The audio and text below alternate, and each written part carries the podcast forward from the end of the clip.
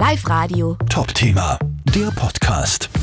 Das wird vielen von uns, die WhatsApp am Handy verwenden, nicht gefallen. Der beliebte Messenger-Dienst plant eine kostenpflichtige Funktion. Wer seine Chatverläufe in Zukunft speichern will, soll dafür bezahlen. Zumindest gehen Gerüchte in diese Richtung. Internetexperte Philipp Baldorf von Ahoy Captain, was ist denn da an diesen Gerüchten dran?